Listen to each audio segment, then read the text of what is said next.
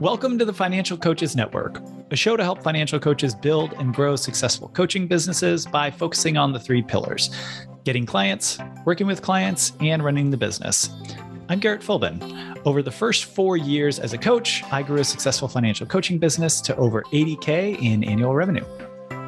And I'm Joshua Escalante Troche. As a tenured professor of entrepreneurship and a consultant, during the past two decades, I've helped more than a thousand entrepreneurs start and grow their businesses. So get that pen and paper ready or open up the Notes app on your phone. It's time to build your ideal financial coaching business.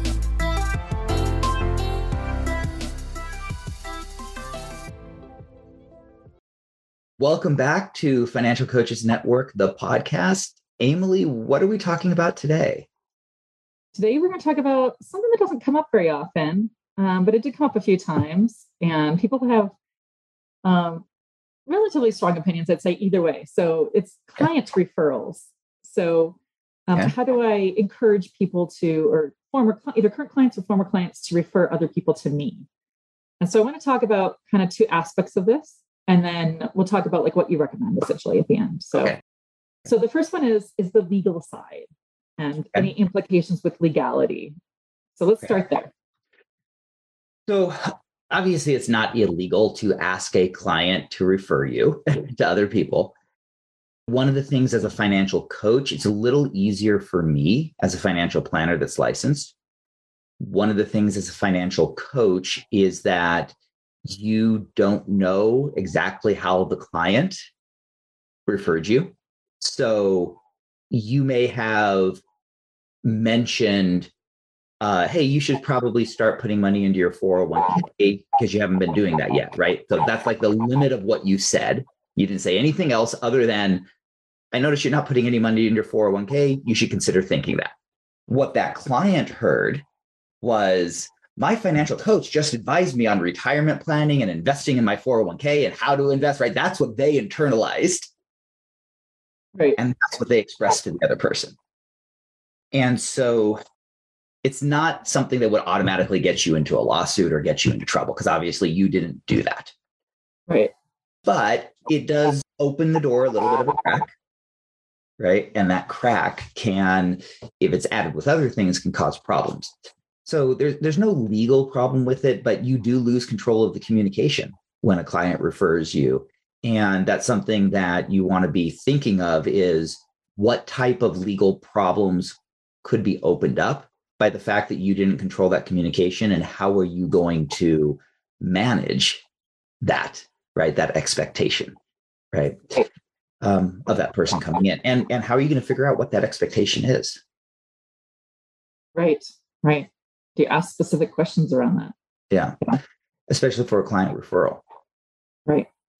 Um, the other side of it is the other side of legal there are things that you can do with client referrals that increase your chances of um, that increase your chances of legal problems, right? And that really depends on what you're doing with client referrals. The big thing is um, the big thing is if you're paying for the referrals, that can cause problems. Right. So let's talk about that part of it. Yeah. Paid, and the paid can be through a discount from your program. It could be a gift card, anything with a monetary value, essentially, right? Yeah. Yeah. And so when we think about the idea of paying, I'm not a fan of paying clients for referrals, regardless of anything. And there's a wide variety of reasons for that, not the least of which is most professions have a very, very, very strong, um, a very strong um, uh, ban on paying for referrals. Right. So it's maybe, maybe not illegal, but your professional organization that you're a part of may have it in their code of ethics. Or your license right? So, right. you know, attorneys can't do that, right? right? Um, it is it is illegal for registered investment advisors, attorneys, psychotherapists, any most most professions actually, uh, to do any type of revenue sharing with someone who is not in that profession. Right. Someone who's not in the profession. Okay. So an attorney can do a revenue sharing agreement with another law firm. Right. This is very, very common in the practice of law. And and you and the key thing here is it's not because they're trying to shut people out. Right. It's because so oftentimes you have a attorney that works with a client and that attorney that client gets sued in another state and the attorney is not licensed to work in the other state so the Right. attorney works with an attorney licensed in that state to be able to represent the client Right. right so that you know they get the expertise and the ability to appear in court and all the other things that go along with being licensed in the state Okay. so Real estate agents do that too. Yeah. real estate agents do that um, you know financial advisors right it, it's you, you can't do revenue sharing agreement unless the other person is registered because then that person who did the referral is advising on right? So there's there are legal and um and client focused professional standards of why that's the case. It's not just to shut other people out right? Right.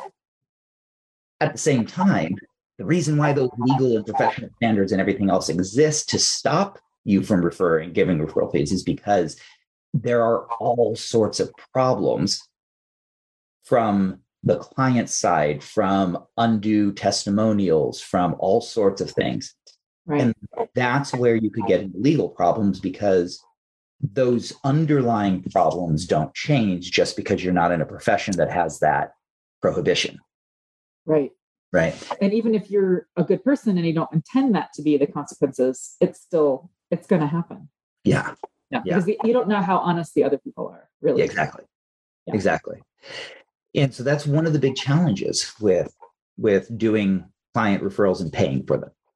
Yeah. Um, now, simple solution: don't play, don't pay. Right. Right. Right. Um, I want to add one more thing because I looked up the AFCPE uh, standards of practice for AFC. If, some, and if you're an AFC, then it is listed in their standards of practice, number 30, if you want to look it up. And it says counselors must not accept or pay referral fees. Very plain. It's very Yeah. plain there. So, and it, it doesn't even mention coach to coach. So um, I don't think I've heard of that happening, but um, so no referral fees at all. Yeah.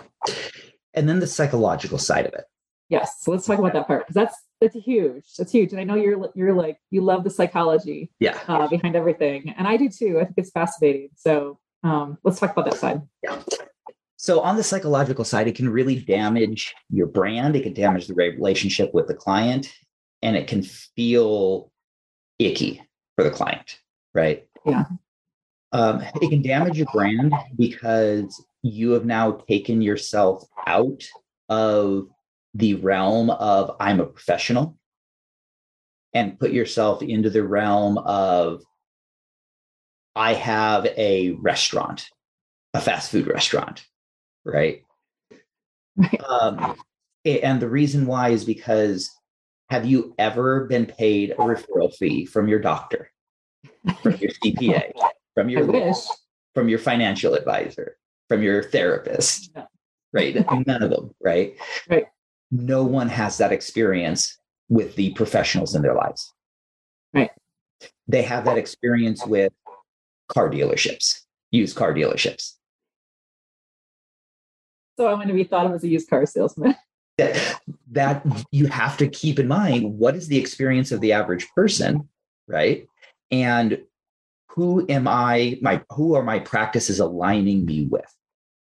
Are they aligning me with their experiences that are consistent with their doctor, their CPA, their financial advisor, their therapist, their lawyer, or are they aligning me with the car salesman, the fast food restaurant down the street, right? Their kids' swim class, right? And there's nothing wrong with any of those businesses, Right. but it's not the type of business that generally a professional services person, a financial coach, would want to have. Right. Right. and so that's that becomes a big part of just making sure that you're not creating that type of situation. Yeah. Anytime you introduce money it changes the psychology. Yeah and so there's the second part right? The, uh, the idea when you introduce money now it feels like oh it feels like i'm being i'm prostituting my friends. I'm no longer telling them because this could really help them right. Telling them because i'm getting money. Yeah. And it can actually reduce the rate of referrals. Because this is about me helping my friends. This is about you making more money because you're paying me for it. Right? Right. So some people will literally uh, people will do it because they oh that'll get people to do it. Actually know that there's a good number of people that actually would not do it but it'll reduce it and the group that it would reduce are the group that have friends that they identify have the need and want to help their friends which are the better set of clients uh, potential referrals than the group of people who just want to make an extra buck and then refer you out to everyone regardless of whether they have the need that you fulfill or not. Right? Right. So increasing the chances of getting referrals that you don't want and decreasing the chances of getting referrals that you do want. Right. What if it's not money or a gift card?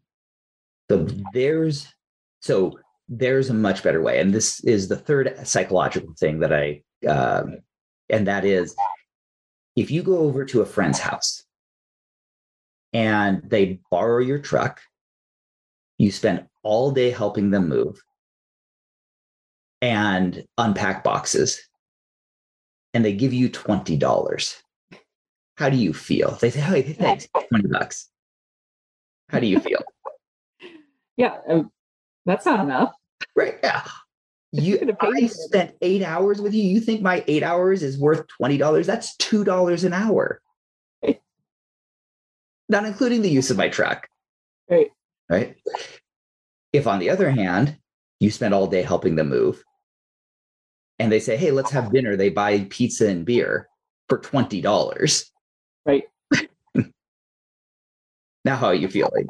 Yeah. yeah. Right. Yeah. It's great. Yeah. He fed me. And so when when we place a dollar, a monetary value on something, right? A clear monetary value, what you're saying to them is this is how much this relationship is worth to me. Right. It's why I love uh getting gift cards, right? Or even giving gift cards in like big groups of people, right? Because you can give one person $100 and another person a $20 gift card for when they open up their Christmas things. And when they both look at you, say, Well, that's how many dollars I love each of you. and so the and that's what you're really saying, right? This is how many dollars I value our relationship. This is how many dollars I value you telling your friends. Even inexpensive gifts are much more valuable. My favorite gift to give for a referral. Yep. It's the only gift I give and it gets the most number of positive comments. All right, let's hear it. I write a handwritten thank you note. that, that was what I was going to ask. That's Yeah. exactly. That was going to be my last question. Is it's just a handwritten note, a thank you, and a handwritten is the key. Yeah. Yeah. It's personalized, and it- people don't get mail like that too much anymore. So Yeah. it's a big deal when you do. Yeah. So that's, I mean, that's a, you know, it doesn't have to be big. It, it doesn't have to be handwritten note. It can be the next time you talk to them, just saying, Hey, I really appreciate you sending the person over. Um, you know, obviously I can't talk about whether or not they became a client and it doesn't matter. I just appreciate that you value our relationship enough to, you know, to, to refer your friends. Right. Yeah. Um, a statement like that is far more valuable than sending a $10 Starbucks card. Right. Right. Um, and so the the we are in whether you're a financial advisor, a financial coach, a financial advisor that's adding financial coaching, or a CPA that's adding all of them. It is a relationship business. And you want to think about when you're thinking about okay how could i do this? How could i incentivize quote unquote referrals? Which one deepens the relationship more? Is a handwritten note or a really heartfelt thank you the next time you meet with them going to deepen the relationship more or is sending a $5 gift card going to? Right. Right.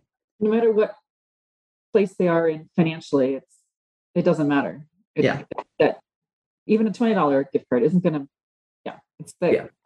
doesn't help the relationship again, what is their experience in their outside world? When do you buy gift cards for people? It's when you don't know them well enough and you don't care about them enough to actually figure out what a good gift would be. now you make me feel bad about teacher gifts but i always pick the things that they really like to like a local store and bought a gift card for a local store But it's your kid's teacher. I mean, seriously, how much do you know about your kid? Yeah, you talk to them. oh i volunteer in their classrooms so- Okay, so you okay, so you may know them a little bit more than the average parent. You didn't have to you didn't have to out yourself. but i send heartfelt gift cards Yeah, yeah. but it's and a gift card can be heartfelt if it's like you know that they really really love craft beer and you found a local craft bre- brewery well that's um what i try to do yeah yeah so those types of things can be very heartfelt because they're very specific to the person. Most people don't do that. Right. They have a stack of starbucks gift cards and throw it in an envelope. Amazon. Yeah. Yeah. yeah. target. And you know i would say that a teacher is not as important to the success of your business as a client referral is. So it's okay. Right right. Yeah. good point So, what other topics did you want to touch on for this? I think that's all the questions I had because the, the only other thing I was going to ask is depending on your answers was how do I how do I tell clients about this referral program? But But let's touch. Yeah, let's talk about that. okay, let's talk How about that side of it How do we talk to clients about it? How do we tell clients?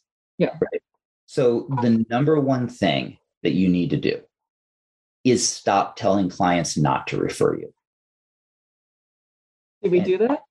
Everyone does that. Like, How did how do we do that? Unconsciously, we do that. yeah, yeah. When you get on the phone with a client and you talk to them and they say, Hey, how are you doing? You say, Well, I don't want to tell you how I'm doing, but I do want to say, do not send me any clients. That would be horrible. If you know anyone who needs my services, don't refer me. That is what you say in response. Because what most people say is they talk about how busy they are, Hmm, whether it's busy with business or busy with life. Right. And when you say that, what you are saying is, I don't have time for new clients. And if I do take on additional clients, it's going to take time away from our relationship. Right. I've had referral partners even say that to me. Like, do you have time for more clients? Right. Yeah. Yeah. Right. Yeah. And so the I first thing to do is stop telling clients to stop doing it. That's the first thing to do. What's what do you say? Oh, I have, I have tons of time. Send people my way. So, uh, first off, I'll, I will talk about if people ask how I'm doing, I'll say, oh, great. You know, eh, I'll talk about maybe um, projects that I'm busy with Mhm. at the house and make it very clear, you know, you know, oh, my Saturdays have been filled because of this, right? Very clear. It's non-work day, right? Right. Right. Okay. um, this last year. Um, I talked about a lot about bringing on a new administrative assistant, a new paraplanner, and go. new financial advisor. Right, I, I've been really busy, you know, bringing them on. Right, so if I if I'm going to talk about being busy, it's I, I'm going to control it in a way where it's clear that it's either a not going to impact them right Right. b Mm. very clear that i'm busy because i'm making it so that i can add more clients right Right. I'm freeing up time. Yeah. And i will explicitly say yeah so you know right now you know i'm spending more time on training uh, than you know i normally do uh, but you know that's what you're that's what you have to do if you want to be able to serve more people and, and grow right explicitly say the reason why is to serve more people and grow Right. Awesome. You're so subtle. You're very good at that. yeah. Yeah. It, it, yeah. Subtle is important, right? You want a very uh, light brush. So, one of the things that just sparked a conversation that I had with a client where I was talking about how I was creating videos to help them kind of in between coaching sessions to free up more time for the same kind of thing. And I, I now that I look back at it, I realize like I need to talk about that a little differently. But not that I, not that I said I don't have time for you, but it, but I could use that as my kind of I'm freeing up time so I can take on more clients, help you more in the background because that's that's the point of it is to give them videos they can watch later too if they like what, what did she say about that? And then they can just go reference the video. Right. Yeah. And so yeah i mean you just want to be smart about it. Thank you for listening to this episode of the financial coaches network podcast if you enjoyed it please subscribe so you'll be the first to know when new episodes are released uh, it also helps iTunes and everything else know that you liked it and suggest it to other people. And if you can think of one person, a financial coach or someone aspiring to be, who would connect with what we talked about today, share it with them as well. You're ready to take the next step and build your successful financial coaching business, FCN has turnkey resources to help you get clients, work with clients effectively, and run your business efficiently. Head to Financial Coaches Network backslash start here or Financial Coaches Network backslash stall there if you're Sean Connery. Thank you again for listening, and we'll catch you on the next episode of the Financial Coaches Network podcast.